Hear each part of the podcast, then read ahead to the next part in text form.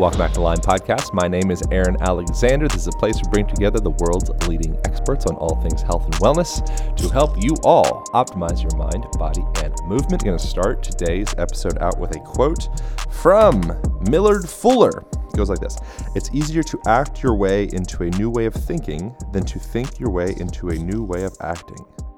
Millard Fuller. It's easier to act your way into a new way of thinking than to think your way into a new way of acting. Um, pretty fascinating stuff. How our movement, our postural patterns, the way that we occupy ourselves, impacts the way that we think and the way that we feel. You could say our movements are like catalysts for feelings and sensations. Uh, I think a, a, typical, more common model would be more of like a top down model. Our thoughts and feelings spill into our bodies to be moved. Uh, and then there would be another perspective, more bottom up, that our bodies spill upward into our thoughts and feelings.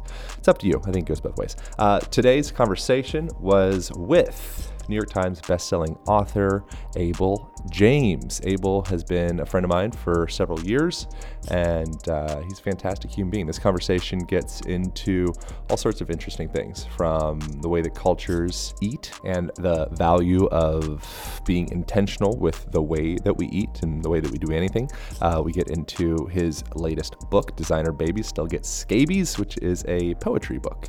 Very fascinating, very challenging, potentially controversial at times book. Uh, short poems poems that have big meaning. So, really excited we get into a couple, actually, just one of his poems in this conversation, and uh, really fun stuff. Uh, like I said, Abel is a friend, so this is pretty much just a conversation. I wouldn't really call this an interview. We are uh, just just talking, and the emphasis is kind of around poetry and thoughts and things of that nature. And we have very exciting news. We're relaunching the Align Method online program coming out March 10th. Pretty exciting stuff. We put a ton of work into this thing. Very excited. It's broken down to six week format. And one of the things that y'all may find valuable in there is some of the fundamental breathwork practices that we break down. Anytime you are feeling stressed out, we help you to downregulate, calm down. If you want to get a boost of energy, we teach you how to do that using the power of your breath. The first seven days is absolutely free, no strings attached. And if you continue with that, you'll get the Align band, heavy duty resistance band, and a lot of good stuff along with that thing. So hope you guys devour that. I'm looking forward to hearing your thoughts. That, along with the Align Method book and everything else, can be found at alignpodcast.com or Align Podcast on Instagram. I think we are ready to go back to the scheduled programming with Mr. Abel James. Pow. So I wonder what I hear a lot of time with authors is they go through like a burnout phase because they yeah. put all of their all their marbles into this thing and they're like they're just spending their whole day agonizing over this and then eventually they like never want to you know write a book again or they just they have to go they have to move to Bali for 6 months to like regather themselves. Yeah. Did you have anything like that any form of burnout or not so much? I was writing my book in Bali for parts of it, so I oh, tried. Oh, great, to... perfect. I tried. well, one of the reasons I did that and was traveling so much is because my wife and I, you know, it's it's different or it feels different anyway being at the end of your 20s like just hitting 30 or whatever compared to like we're in our mid to like coming up on late 30s now. So we were excited to get out there and experience a lot of different cultures. And when you go to the other side of the world it really rattles your whole idea of what reality is or at least it, it did for me. Going to bali for instance yeah since you brought it up, where, you know, like not only did something like three out of four people there believe in magic, but they actively practice it like every day. That's how real it is in other places. And you go over there and it just shows up in so many different ways.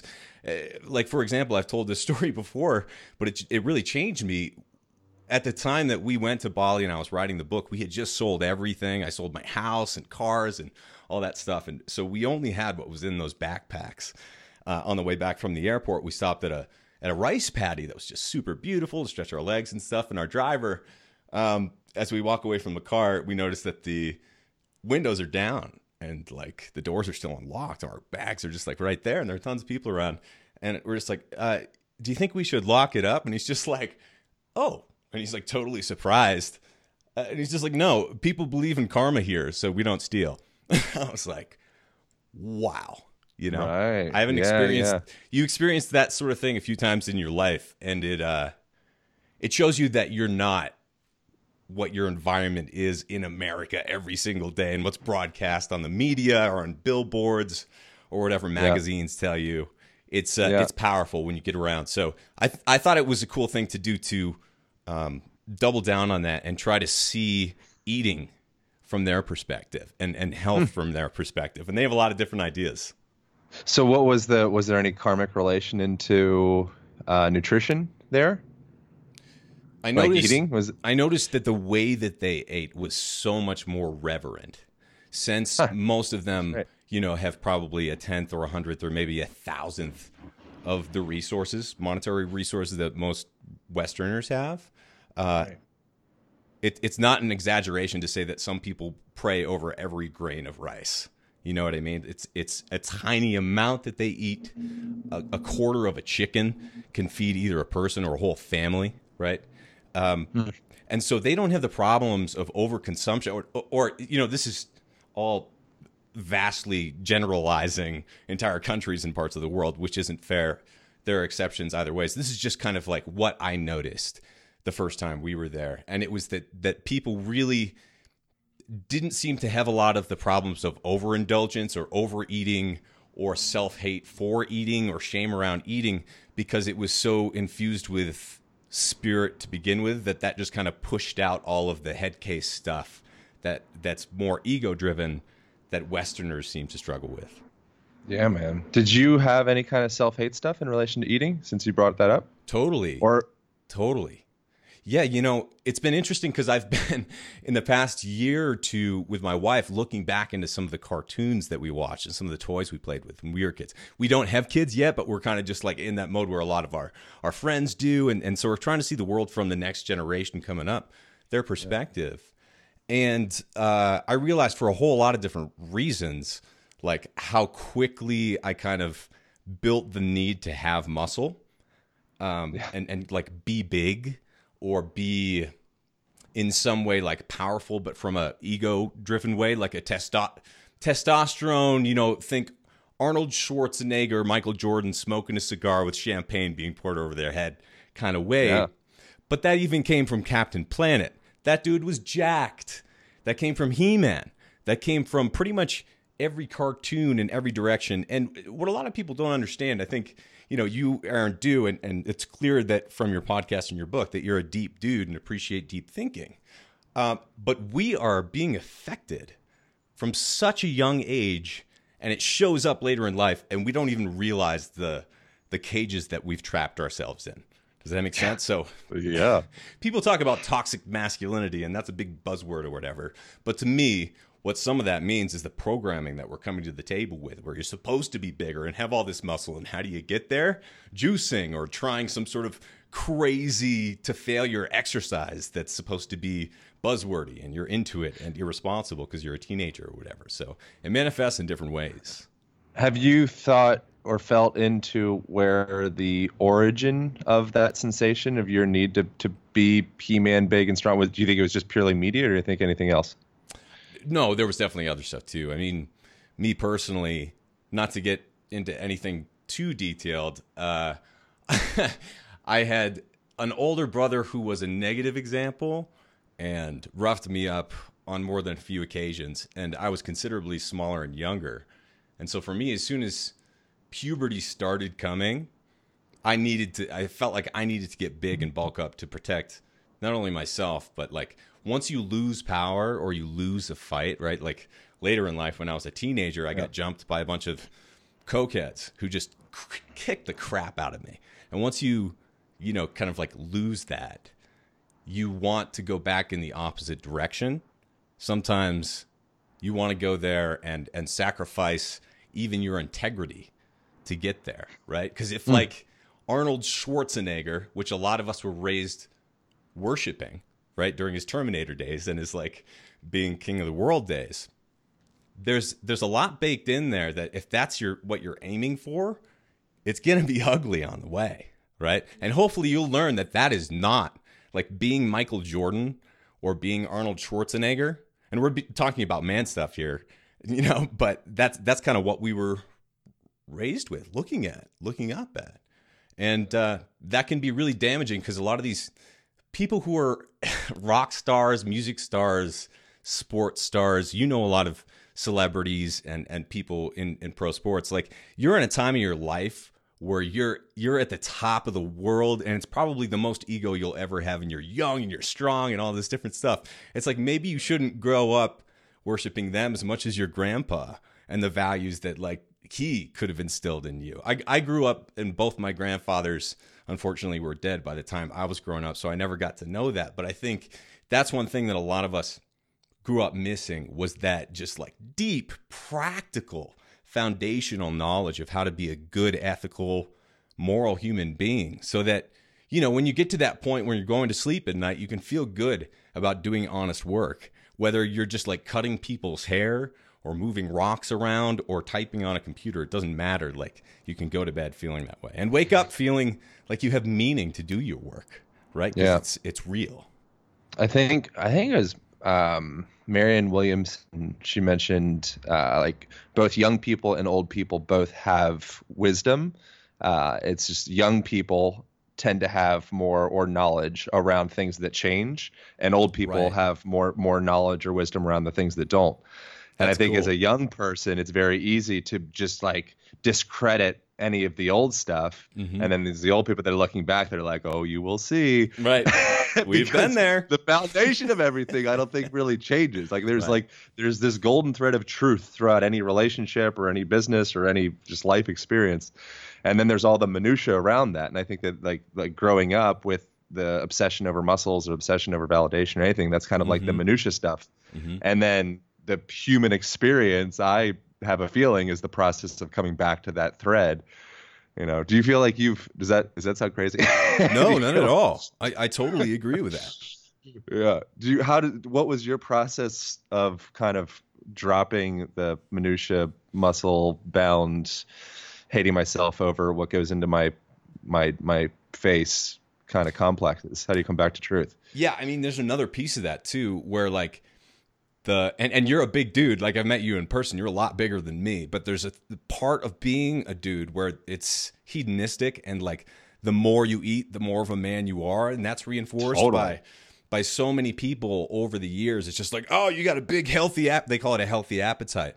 And so for me, I can put on muscle, but I can also put on fat um, quite easily. So you got to watch that. It's easier when you're younger or when you're just burning through. I was a runner and a mountain bike racer and all that stuff, so I was burning through a lot of calories earlier in my in my training days. And so that changes over the years, and you got to keep your your eye on it. You know what I mean? And you've you've got to learn how to adapt. And f- for me, I needed to see some of those things for what they were in other people around me and saw how those were damaging. You know, for example, seeing some athletes who held records, and I'm not going to name names right now, who, you know, literally held held records one month to like six or 12 months later, being 50 pounds overweight, sometimes way more than that.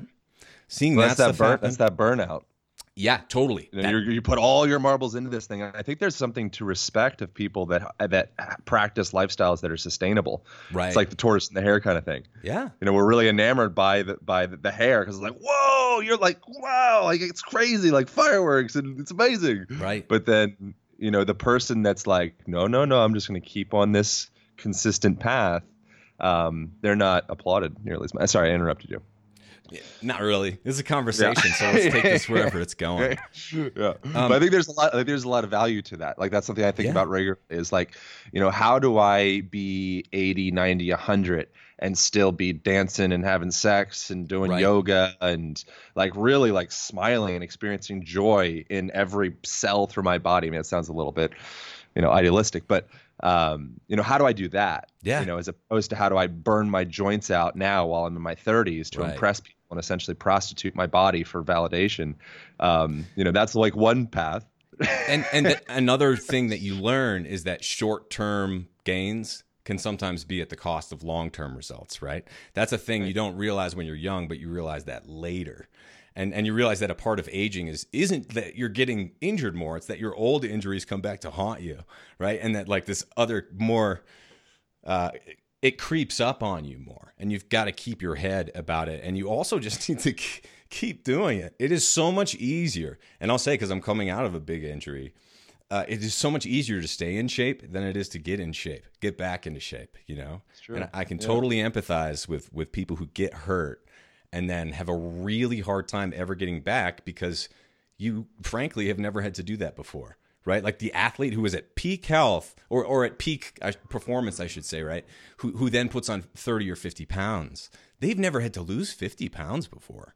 And if you're doing that for the first time and you're a little bit older, um, you realize that things are changing and you kind of freak out and you don't know what to do.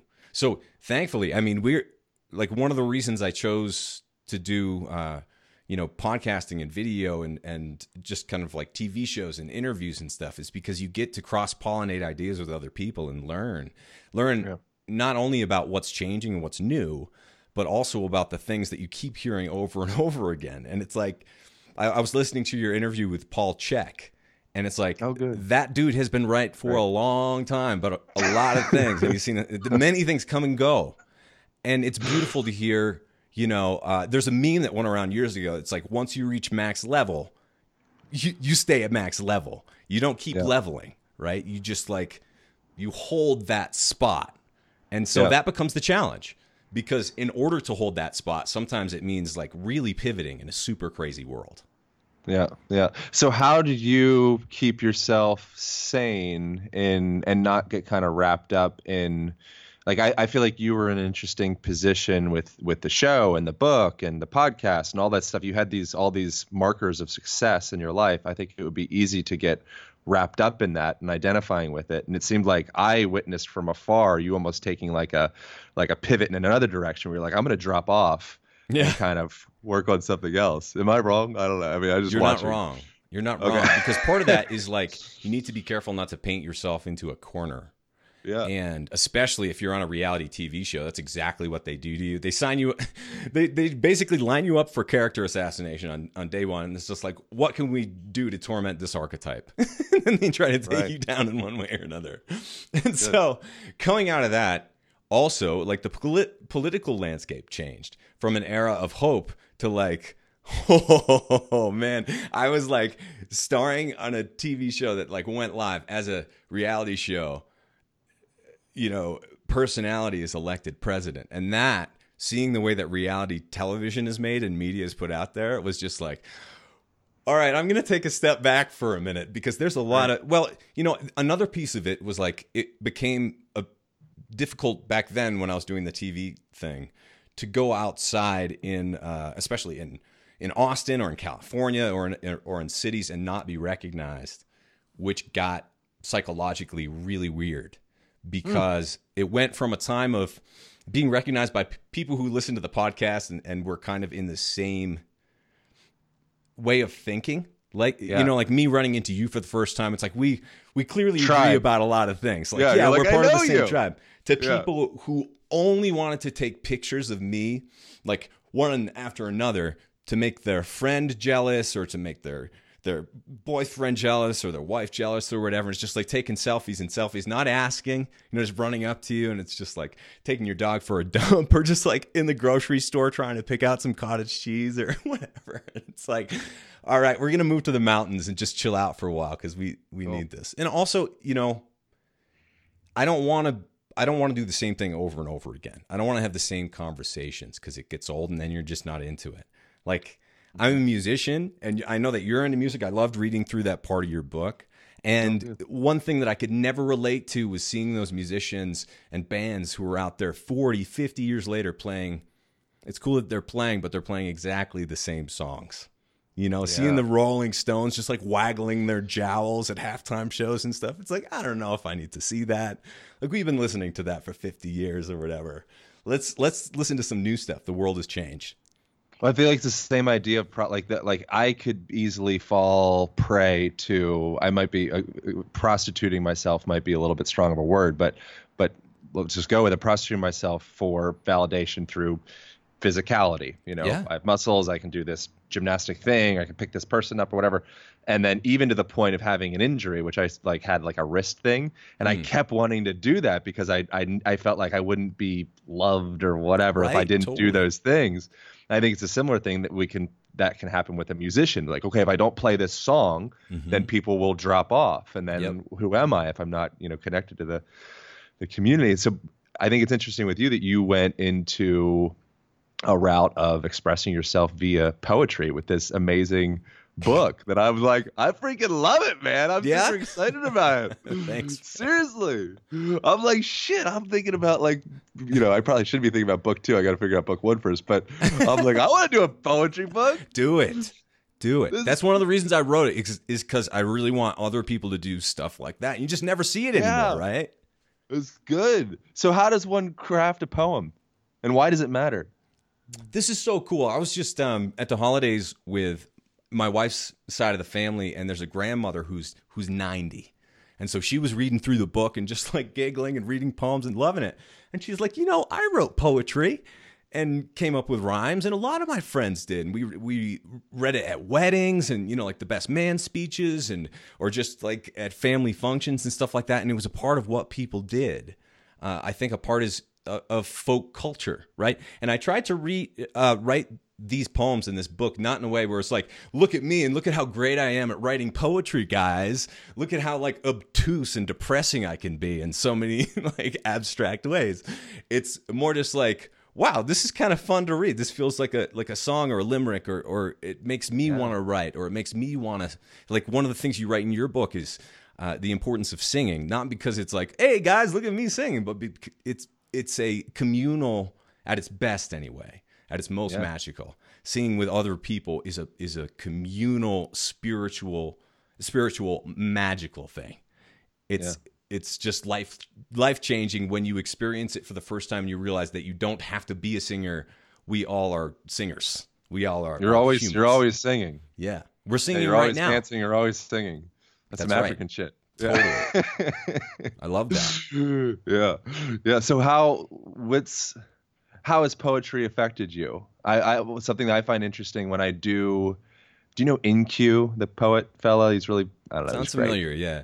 anyways we're gonna do a podcast come up with him so it's it's somewhat relevant to the podcast um but I've done some poetry workshops with him, and Oh, I cool. found that after one, I feel like poetry is like it's like sleeping inside of all of us. You know, if you allow yourself to get out of the way of yourself, kind of like dance, dance is in you. Yep. Uh, you know, you just need to get out of your your head enough that you can kind of allow those that that internal sound or movement to kind of like start to come out because it's always there. Um, and so something that's one thing that I found was interesting. Once I kind of got out of the way, I was like, oh wow, I'm just like words are coming out and like ideas and feelings, and I feel like emotional now. Holy shit, Yeah. this has been there all this time. Um, and then also after the after that, I noticed uh, my starting to kind of like perceive the world in poetry a little bit, and notice my Mhm. language starts to shift a little bit. Not that I've gotten that deep into poetry, but this is just like a little microdose. I just I noticed shift from a little bit of it. Yeah. Is that a, is that a thing? It's a thing. And another reason I did it is because words have been used against us and weaponized in so many different ways. Even like you think about the word fake, and like that doesn't mean what it used to mean. Um, neither does truth, even. Like all these words have been tinkered with and mean multiple things and carry all this baggage. And so if they're going to use words against us, might as well like make fun of it and troll them right back with some of these ideas that in today's modern world, like Abel James wearing a blue shirt on on TV or on a video or whatever can get away with saying and doing certain things. but a little poetry book that has baby on the front, it's like, oh, it's just like little poetry. You can say whatever you want, right? You can Right. kind of get away with I can I can put ideas in there that would be too uncomfortable or too weird or just like too clumsy to fit into this format. And so for people who haven't really done it before, one of the things that inspired me was was my parents had sold their house a few years ago and I found this old box of like poetry that I wrote for a class in like 6th or 7th grade and I totally forgot that I'd like loved it back then. I totally forgot. Like I totally forgot that I loved mountain biking for a while. Somehow just years later I grew up and Then I tried it again. It's like, this is awesome. How did I forget about this?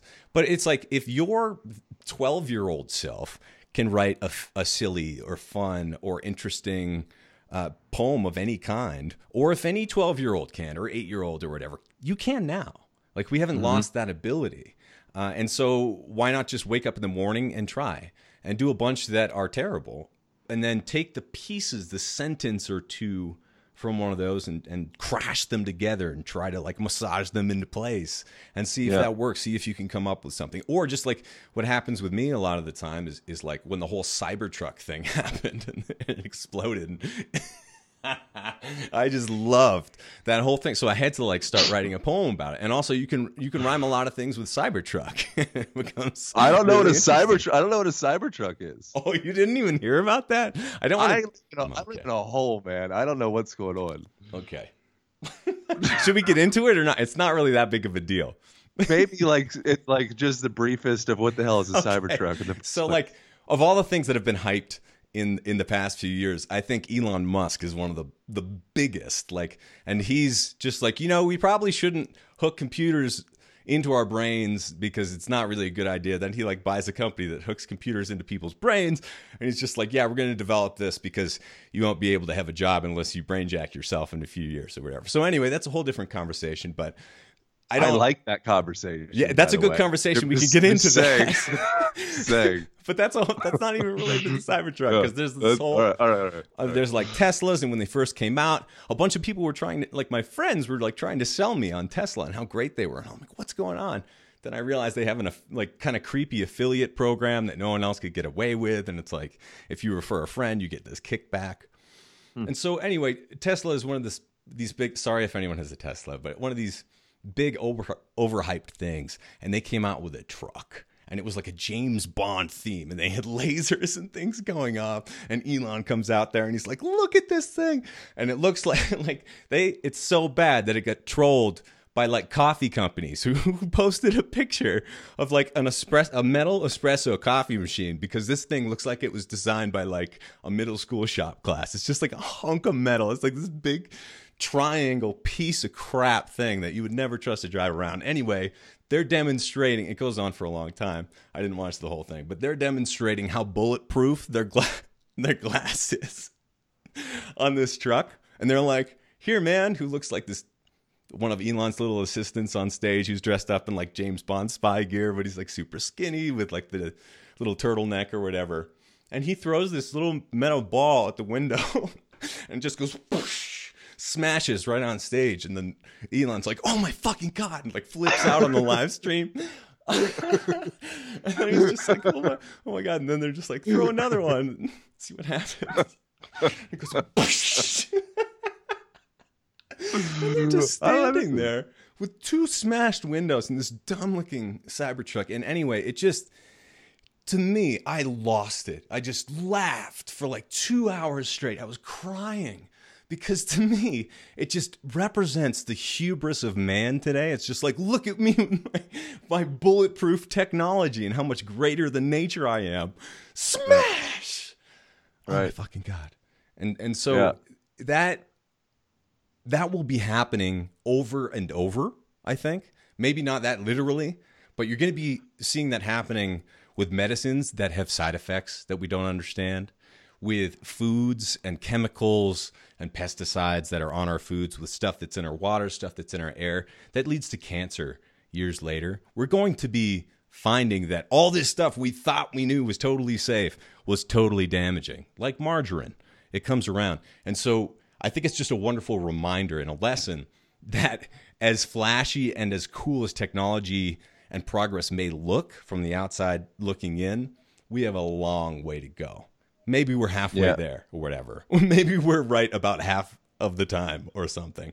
I think it's a little bit more than that because there are these fundamental things like eat real food, do, you know, foundational functional training, move your body on a daily basis, be strong, move fast, push, pull. These things are foundational, but they're not flashy. People aren't looking yeah. for that. They're not listening to that most of the time. I have this interesting kind of like stony idea that uh, you know we've put so much emphasis on from like Elon Elon conversation, so much emphasis on going out into space or going into Mars and like right. leaving Earth because it's gonna just dissolve away into radiation and death. And uh, I feel as though we naturally we you know we want to voyage and we want to explore and we want to kind of go off to these new lands and new new frontiers yeah and i feel like the frontier that is missing in modernity in large part is uh, turning the telescope inward sure and you know going in like microscope inward and, and and observing your own internal landscape and your subconscious and you know, I feel like like getting back like full circle back to like the Bali magic stuff. I think yeah. There's a lot of value in that. It's just for the most part we live in a materialistic society that if it's not, you know, here right in front of me and I can, you know, hit it with a hammer, then I don't trust it. Um, and so I don't know. You, you ever think about that, like the value of of, of oh, exploring in the inward landscape? I want to take a brief moment and thank the show's sponsor, Osea Malibu. That's O S E A Malibu. They are some of, hands down, the highest quality skincare products that I have possibly come across. Uh, they are sustainably packaged, non toxic, cruelty free, and vegan, made with love in California, as they say. I'm holding some of the containers right now. I'm holding the Atmosphere Protection Cream. It's made with organic seaweed moisturizer, firms and protects the skin from environmental stressors. Uh, it's really excellent stuff. I also got the argan oil here. Uh, everything is absolutely the utmost highest quality that you could possibly find for skincare, which is important because when you are putting stuff on your skin, you are absorbing that into your body. Uh, so don't think you're getting away with putting nonsense garbage on your skin from Walmart or whatever. Uh, you got to get good stuff, and this is exactly that. It's I absolutely stand behind the quality of all the ingredients, and you can get yourself $10 off your first purchase of $50 or more by going to oseamalibu.com slash align. That's O-S-E-A Malibu com slash align, A-L-I-G-N, for $10 off your first purchase of $50 or more. Also free shipping for U.S. orders uh, that are $70 or more, and uh, also free samples with every order. So jump over to oseamalibu.com slash align. That's O-S-E-A malibu.com slash align for $10 off your first purchase. All right, back to the show.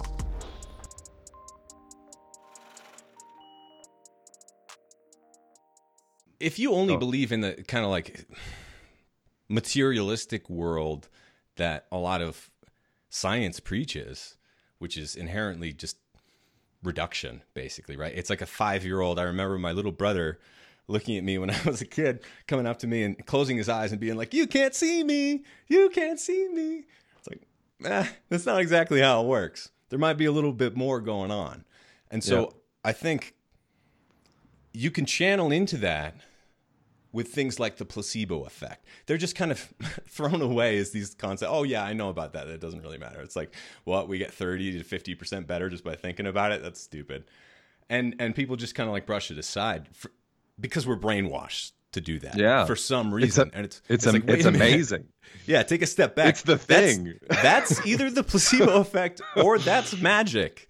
Yeah. And and you reference some studies in your book as well which talk about visualization and the effect of that. And I remember my dad taught me about that when I was a kid and, and talked about a study where they had uh, people practice to shoot free throws in basketball, like in yep. real life. Then they had people visualize it, and they both got about as good. And the people who didn't visualize it or shoot it didn't get any better, and they they still sucked.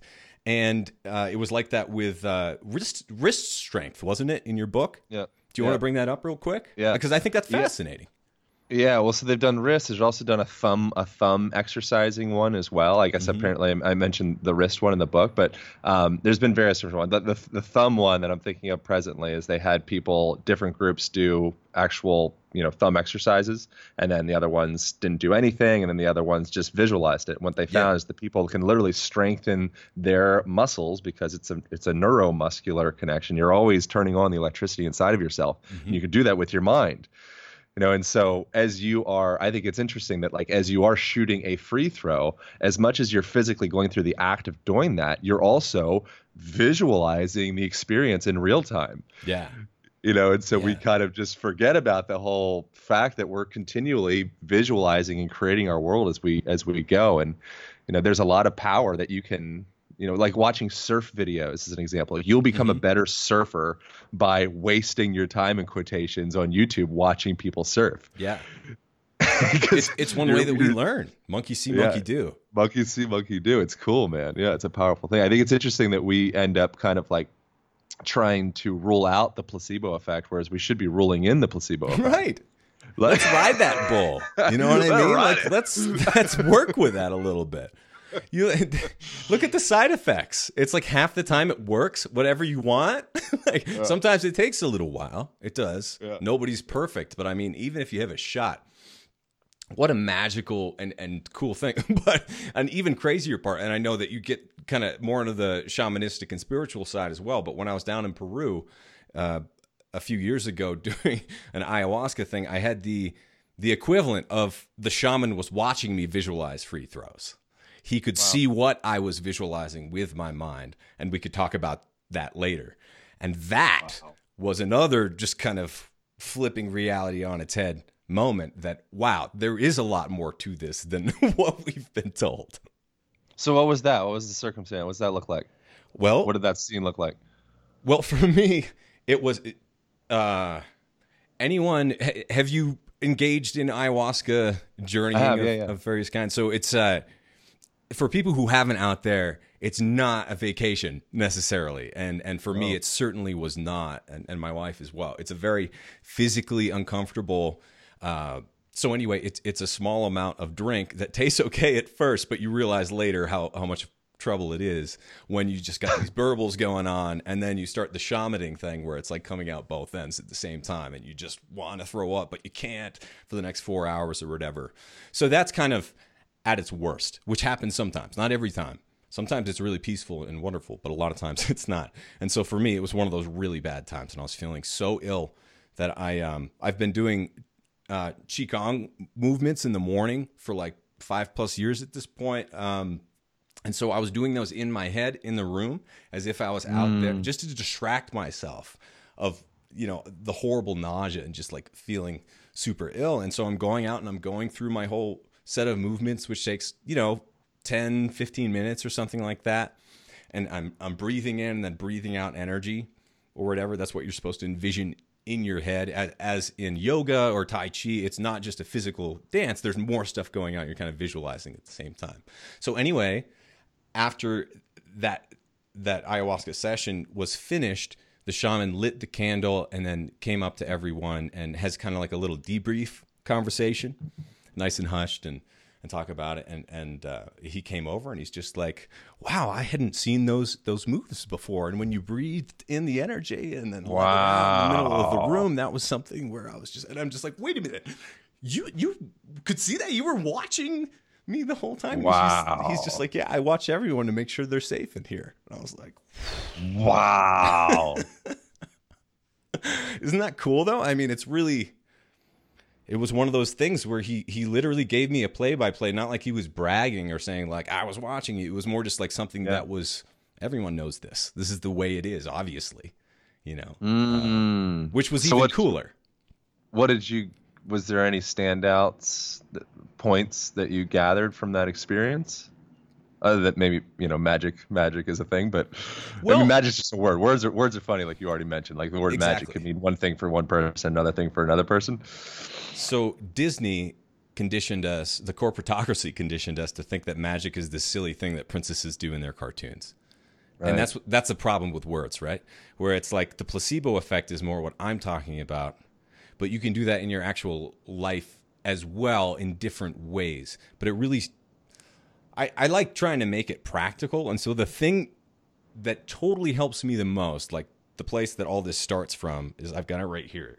It's just, you know, a notebook, a s- sketchbook, and I've got these all over the place and they're empty, right? This I don't hmm. like approve of this brand or anything. It's just, you know, empty paper. And so like every day, a lot of the day, I'm just scribbling into that. And if you you get in the process of creating instead of consuming, just a Yeah. little bit every day as a practice, it's extremely powerful. It's kind of like for you, having someone go into a deep squat in the middle of the day when they're feeling down instead of going and like slump on the couch. You know, something that is inherently helping them hmm. as a practice instead of inherently hurting them. So like every time you you have that quick second and you don't know what to do. If you've got that piece of paper around and you've built that little habit, then stuff starts to happen. You start writing that poetry, poetry, or you start coming up with ideas, making lists, doing little silly sketches and doodles and things like that. And it's amazing how much that can change, uh, not just your daily life, but what happens later uh, is, is really interesting. Where I'll, I'll like once I write down things in my journal, I usually won't go back to it because I kind of remember it. It's like there, Yeah. it's out.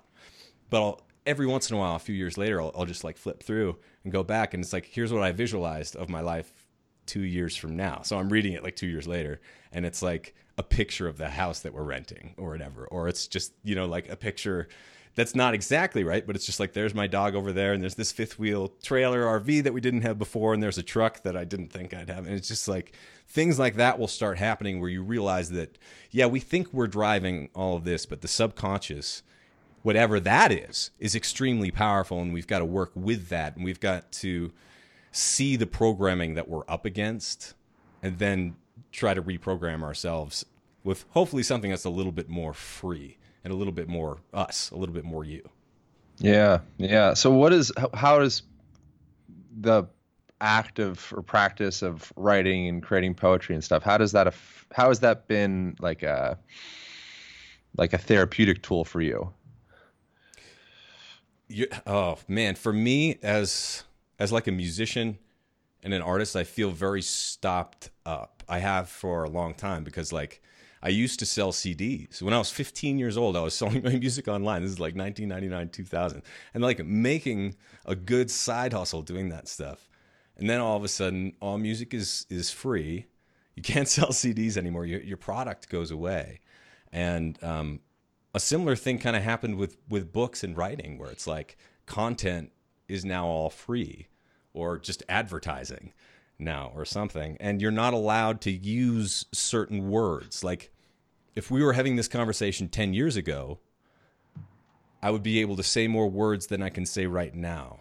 And uh, without being censored right? Without being like totally throttled or hijacked or whatever by the powers that be and uh, I know that at this point because I've experienced that and seen it all around me for long enough where it becomes a problem because I, I remember like a psychological study from school where if you tell someone not to think about a white polar bear, they think about a white polar bear harder than if they try to think about a white polar bear. And so that's happening with ideas now. That's that's happening with taboo subjects. And uh, Yeah.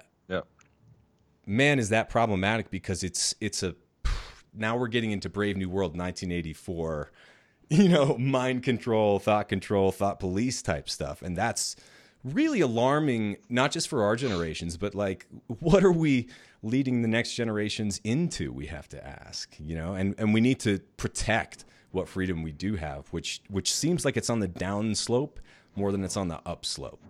And I, I can't remember what it was. There's a, there's a quote in your book, but it's like uh, it it takes moving to realize that you're in chains, right? Something like that. Yeah, right. Yeah, you don't realize. I don't know who said that. It was at the beginning of one of the chapters, but yeah, it's it's.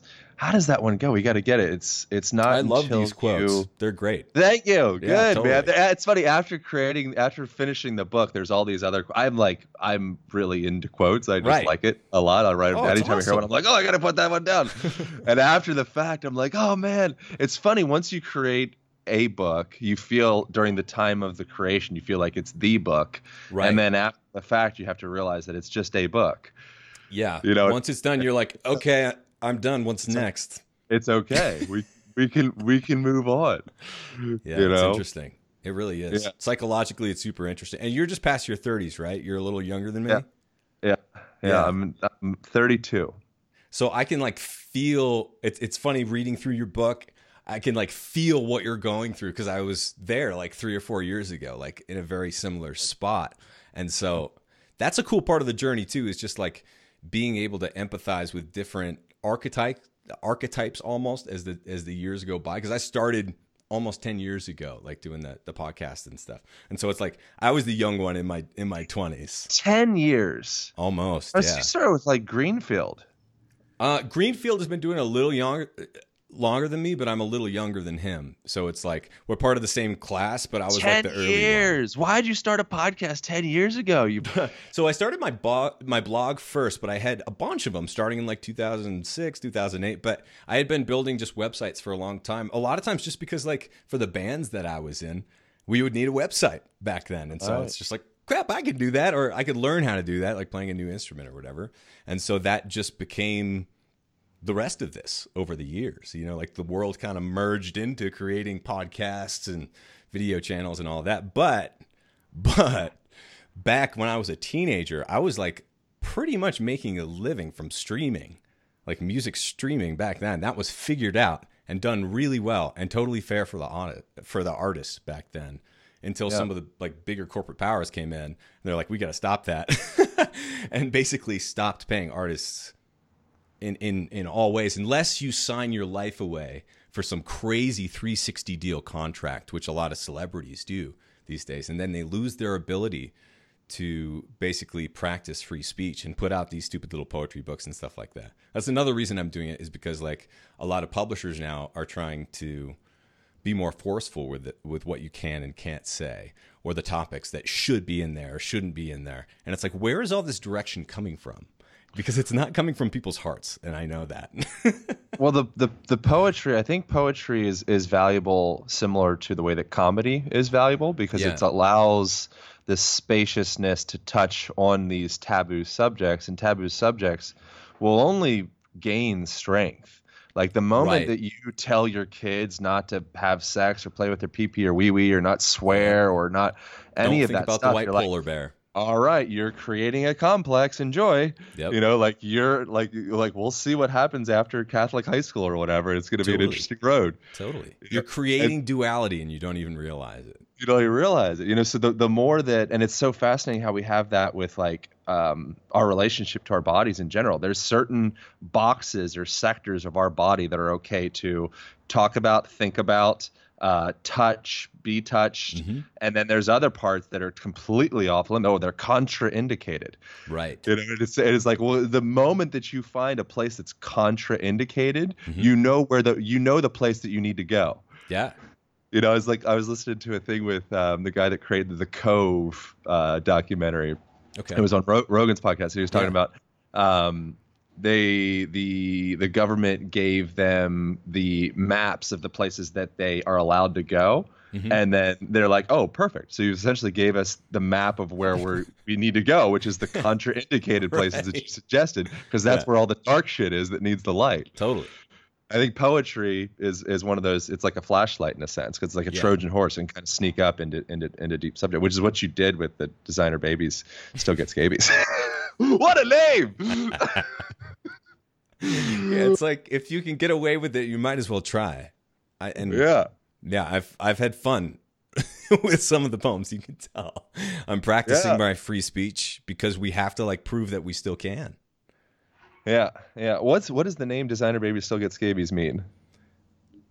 Um, okay, if we want to go into the symbolism of it, there's a there's definitely a theme to my work that I try to put in there that man versus nature is a pretty dumb fight. It's a, and it's a dumb argument. It's uh, we need to work with nature. It needs to be integrated.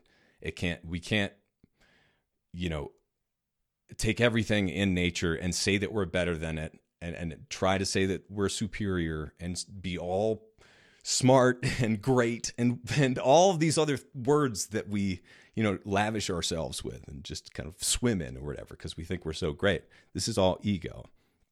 And it becomes really problematic because none of us are stronger than a typhoon or a hurricane or not not climate change in like the way that it's used now, but like ice ages and the, changes of the climate and geology and time.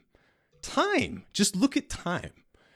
All of the things that happen to people and all the people we've I've lost a lot of people close to me relatively recently. And there's nothing like that to really jar you into realizing that time is is moving and things are happening. And but anyway, that's a force of nature. And so when you try to fight that, it's like a celebrity who just keeps like stapling her face and injecting it with all this stuff and plumping and shrinking. And it's like, it's not working. it's not working. And so when you spackle the gaps with all this stuff in medicine or trying to fix the climate climate as a man or trying to say well, I have the perfect diet or the perfect food or the perfect pill, it becomes very problematic. And so when you start designing babies when you don't even understand what genes do or you don't understand how genes function or spread, there are so many things that we don't understand that we are playing with fire in the worst way when we're designing our own progeny. And also when we're there's there's a pit, piece to it where i'm making fun of like picking out your designer baby as if you'd pluck a daisy or or pick out a dress and, and buy that at a shop because it's pretty. And isn't life a little bit more sacred than that? Isn't that saying that you're better than god? Like if you replace nature with god then it becomes a little bit tricky to say what you're doing, tinkering around, you know, like going thousands of feet down into the ground, sucking up all of this poisonous tar and then injecting all this water down there and poisoning everyone's water and being like, you know what? It's good for the economy. So, uh, yeah, here we go. Let's do it again. Drill, baby, yeah. drill, you know?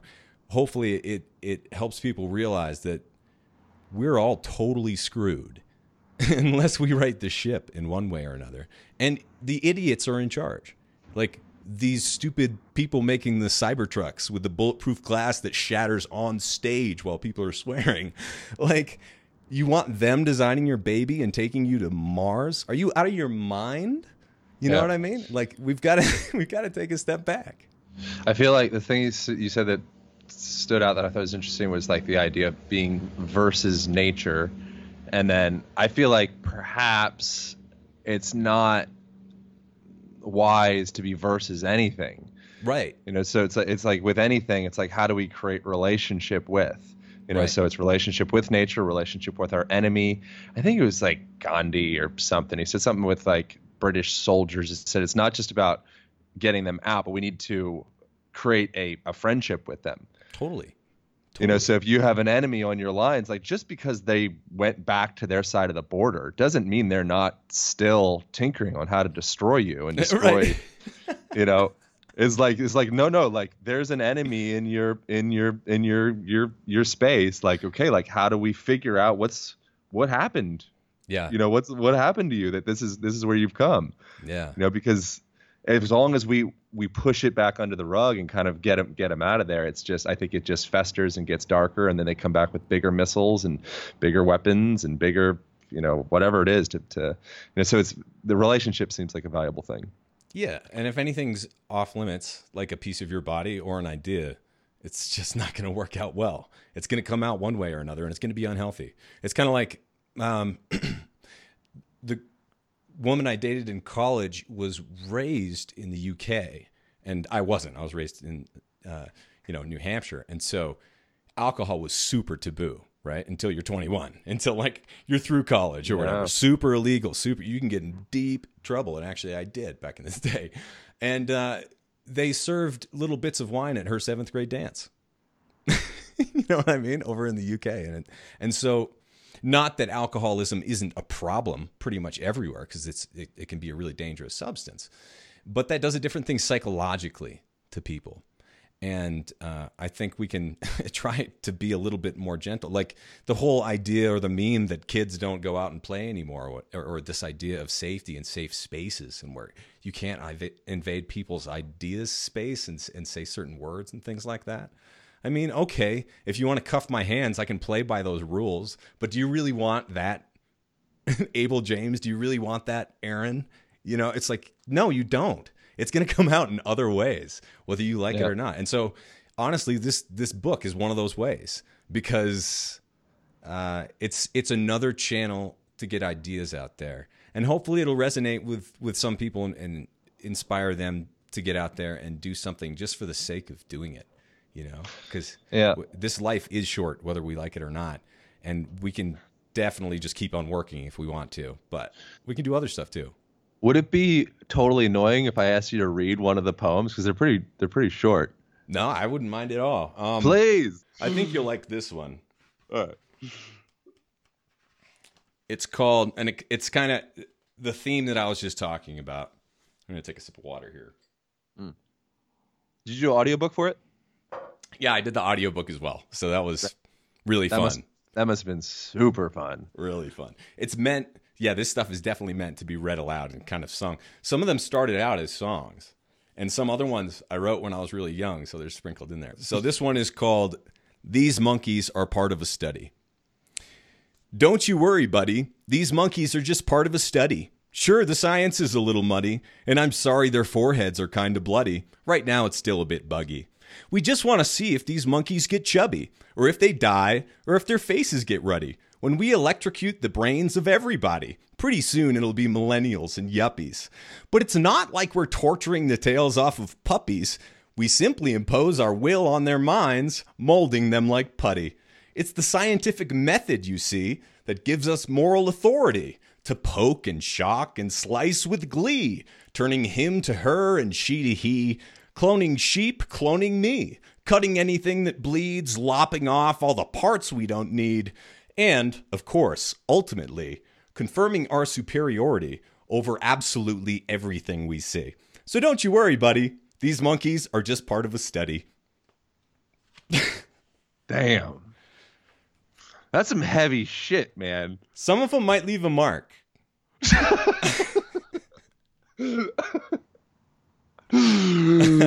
but it's Can a way just- of getting the tension out, right? Like there are a lot of political things that have happened in the past few years as they just like totally shut down the national parks and then open them up for drilling and destroy nature and all this stuff. And it's like, all right, I got to get some stuff off my chest. So I think not not just writing those, but even just reading them, it helps me giggle and get it out of my system a little bit. So whenever I do anything that's poetry, it's just about like, you know, me figuring myself out. I think I'm very self-indulged, narcissistic millennial. Um, whereas you're taking the craft of poetry and making it be about issues that matter. Is that how does one go into that? That's a really cool distinction that you just made. And it reminds me of a conversation that um, I heard with Derek Trucks, who's one of the just masterful uh, guitarists who I've seen many times. And the dude interviewing him was just like, So, who do you think is good? Who do you see because they're good? And he's just like, I don't see anybody because they're good. I, I see them because I want to hear what they have to say. And a lot of times he was talking about music or he was talking about lyrics or, or whatever. And uh, for me, I kind of realized that pretty quick once I started playing shows out, you know, on, on guitar and saxophone and, and different instruments and stuff, that people don't care about your chops. They don't care about like how many notes you can play and how fancy that all is. That's a cool gimmick for like a minute, but mm-hmm. honestly, much less than a minute. It's like a few seconds and that gimmick is done. And it's way cuter if you're a kid, way cuter than if you're an adult. So that start, starts to fade away. But what people really appreciate is you communicating with them and getting them involved in whatever you're doing there. And so I think there's definitely, um, and, and some of my poems are, poems are more self indulgent like that. And I think that can be really powerful too. But one of the things with poems and with songs that I write that I realized is you're you're creating little memory capsules, kind of. It's like you're storing memories in this little thing, and when you read it or hear that song years later, you're like, "Whoa, I'm there!" It, it t- t- like I didn't forget this thing that happened to me, this thing that happened to me, or, or what I've been through, or what it felt like to be 15. It's like it's there, and so Yeah. that's what you're doing with poetry, and that's a very powerful way of using it. But also, it's like, okay, what else can can we say here? What else can we talk about that we're not allowed to talk about? And also, it's not really. I'm on a soapbox when I do the podcast, and I'm really thankful for that. That that people listen at all. But it's not the right place to do the other shows that I do. You know what I mean? It's like this is what it is, and then I do other stuff that's gonna really piss some people off. like because my ideas are shockingly different from the status quo, quo or what everyone else is doing or what's supposed to be said or what's supposed to be done. And so Yeah. uh, I think it's important that we all kind of just get that out there. One thing that that really happened to me is I lost someone who was about my age who's like the best artist I know, who was at the height of his career. And it's like, oh, we got to keep this stuff going. He taught us all so much. And and so I think we all need to keep the good things going and put it in your bag of tricks if you can, you know, and take that on, try to carry that torch forward. And uh, Shel Silverstein isn't alive anymore. Neither is Dr. Seuss. And it, their books have been the same for many, many decades now. And we need stuff about what's happening now because some stuff is the same as we get back to that you know the foundation stays the same but a lot of things have changed and we need some some new ideas to get out there and refresh things so write some poetry that's going to piss people off that's that's what i think you should do aaron all right I, I have a deep feeling that you're capable of that I appreciate that. Um, yeah, I I, uh, I accept I accept that. I will. Uh, then read gonna, it to me on, work... on, my show. Come back on my show, and then you can read it to me. That would be awesome. I I accept your challenge. I, I, will I will I will I will do this. All right, all right. Um, how do people? What should people do from here? Where do people get the book? I guess it'd be the primary thing, or where where where, where do people go? Yeah. So okay, so for this book, it's called Designer Babies Still Get Scabies. You can find it on Amazon, but if you go to designerbabiesbook.com, then uh, you can figure out how you can get the audiobook for free. Because if you grab the paperback book, which is right here, and Aaron, you're getting one soon. I just signed one; it's on its way.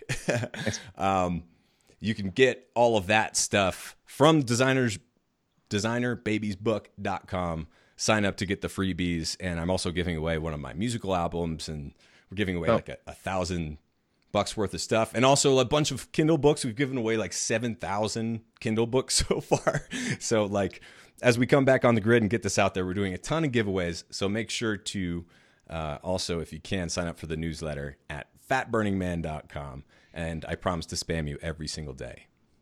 I really appreciate your um, approach to life, man. I feel like with so many things, it's like do as I, you know, say, not as I do. I feel like yeah. with you, from afar at least. I mean, I, I don't know what you're up to in your in your in your personal life, but from you afar, it seems it seems like it seems like do as do as Abel does, and um, I really appreciate it, man. It's awesome. I'm, I'm, grateful to have you here. Thanks for saying that. I really appreciate it. Yeah, yeah. of course. That's what you got to do. Just lead by example, right? You're doing the same thing. Working on it. It's a process. Yeah. Everything's a process. All right. Uh, we're gonna jump over to your podcast, Fat Burning Fat Burning Man, Fat yeah. Burning Man Show. I look forward to it. Uh, it's freaking ten years. I didn't know idea you started. T- I didn't know podcasts existed. Ten. That's very exciting.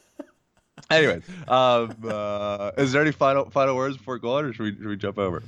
Final words. Yeah, go out and and just like make sure that you have a piece of paper or a journal that you can write on, sketch something, just like get something out of your head and and put it there and then turn the page and then try to do that like every day for a while and see what happens. You guys will be surprised by what you make and it'll be very cathartic. You included, Aaron. I'm on it. No, I pre- I was t- when you when you said the, the the the challenge of of doing the poetry and like I was taking it seriously. I was like, yeah, all right, I'm gonna. I'm it's a gonna fun one, right? Yeah. No, I, I, I think it's do a, it. I think it's a really smart thing to do. Um, all right. Uh, thanks so much for making time for this, man. I really appreciate it. Thanks I will see you. I will see you in about 45 seconds on uh, on your side. Boom. Bam. All right. Thank you all for tuning in. Pow so much for tuning in to that conversation with Abel James. If you enjoyed that conversation, reach out to Abel or I, uh, share some tidbit from this that you enjoyed, and tag either of us. He is at Fat Burning Man on Instagram. I am at Align Podcast, A L I G N Podcast. Um, thank you all so much for reviews on iTunes. Thanks for sharing this. Uh, thanks for grabbing the Align Method online program. One of the specific things we get into with that that is breathwork practices. So if you have interest in getting deeper into your own breathwork game, that is something that we explore in that program. And I think that you will quite enjoy it. It's a seven day free trial and uh, it is guaranteed to be helpful. And if not, you just don't continue. It's all good. No no strings attached. You can go through the first seven days, get value, and then onward, upward with your life. Um, thanks so much for doing you. Thanks for tuning in. Thanks for sharing this stuff. Thanks for grabbing the Align Method book. And I will see you very soon on uh, next Thursday with a solo episode. All right, over now.